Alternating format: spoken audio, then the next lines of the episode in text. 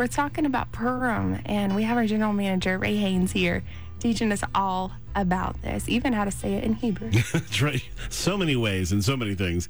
It's uh, a profound day. In fact, uh, Purim, this festival, we've talked about the story, you know, going back into the book, reading the scroll of Esther and all the ramifications of that.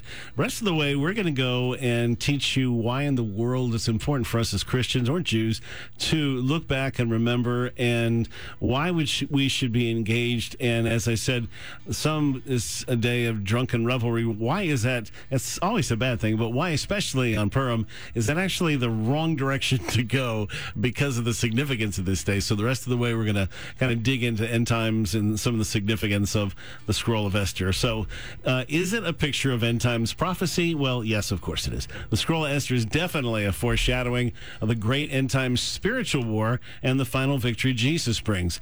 Esther is filled with shadows and types that point to end times prophecies. Haman or Haman perfectly symbolizes the Antichrist. Apart from his, uh, Hitler, you really don't have another guy in history like that. The closest word in biblical Hebrew for Antichrist is sor, which is translated as enemy. Uh, Haman is referred to that four times. Just like uh, Haman tried to annihilate the Jews of Persia, the Antichrist will try to kill every Jew and Christian. Just as Haman wasn't satisfied to only punish Mordecai, but united all 127 provinces of Persia in his evil plot, so the Antichrist will unite the nations to attack the people and nation of Israel. It's a very different situation. We look in our world even right now and just say, oh, we're being oppressed, but the, the end times is, is much bigger. Now that's Haman. Esther, who prayed and trusted God with her life, is the interceding church. So, in, in the biggest sense, this is who we are. The other, other side of this is Mordecai, who is the first person, literally in history, called Jewish. So, I'm guessing that he would represent Jews who've discovered Yeshua or Jesus as their Messiah. So, you have the church, you have the messianic congregations as well, and you have this evil over here. So, the other interesting note about Purim is, is a, a reference to just the, the word itself as being the holiest of days. Esther chapter 9 sums up what you're supposed to do. It's the two days you'd celebrate in every generation by every family in every province in every city as if they were relieved of their enemies all over again and their lives were transformed from sorrow to joy, from mourning to festivity. There should be feasting, rejoicing, sending food portions to one another, giving gifts to the poor. Those are the orders of Mordecai. So, why in all that? Well, Purim was such a big deal that those two days in Adar are compared to the holiest day of the Jewish year, Yom Kippur, the Day of Atonement.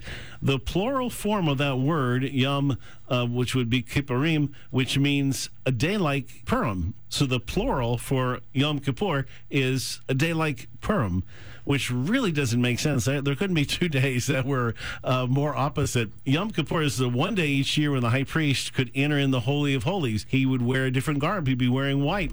He'd go through the veil or curtain that separated the holiest of places from the rest of the temple. So that does not sound like Purim at all. The veil represents the separation between God and man due to man's sin, and that veil, of course, represented Jesus. So when he died on the cross for sin, which separated us from God, the veil of his body was torn. The high priest would be covered in blood from making the sacrifice, and he went into the Holy Holies to pour the blood on the mercy seat, or the kapporet, which means to purge, atone, expiate, propitiate. It's a big word, and it also relates back to that word uh, kippur or kippur. Wait, there are probably no two more opposite days than Purim and Yom Kippur. You know, you've got Yom Kippur. Think about that festival in the fall. You're dressed in white. You're fasting from food and drink. There's lots of any other physical pleasures. Everything's fasted from. You're just for ten days. You're you're staying away from everything, and you're devoting yourself to prayer and repentance in hopes that God will write their names in the book of life and not blot them out, rescue them from death. Meanwhile, Purim is celebrated loud in costumes with noisemakers, and there's feasting and drinking and giving money to the poor and sending food to a friend, all because God rescued his people. So those are very strangely to, to, to try to compare. But Yom Kippur is a day like Purim. Purim is really about atonement. It's a day like Yom Kippur when God made a way for all Israel to be cleansed from a multitude of sin. So Purim and Yom Kippur are days of deliverance and salvation. Both look back in history and both were told to celebrate as if we were actually there and it was happening to us. So it is important. Purim may very well be a reminder of that our wedding day to Jesus is already set so that as we pass through tribulations, we'll hold on to hope, knowing that even though evil threatens, victory is guaranteed. Purim takes place in Adar, the last month of the year. So, prophetically speaking, whatever it represents must be the last thing that's to happen in history. That makes sense? Mm. So there's always more than meets the eye when it comes to feasts. In end time scriptures, we're often called the bride of Christ. And we're waiting for our groom to come and get us and for the wedding supper in heaven, which is that Passover meal. And of course, there's this theme of white robes that runs through Revelation that points to our wedding. So one of the themes of the Scroll of Esther, uh, I mentioned earlier, is that wearing of royal garments or clothes. Esther wears them to go before the king, described as being arrayed in beauty. When the king wants to show honor to the person who saved his life, uh, Haman thinks the king's going to let him dress in his royal robes, and it ends up being Mordecai.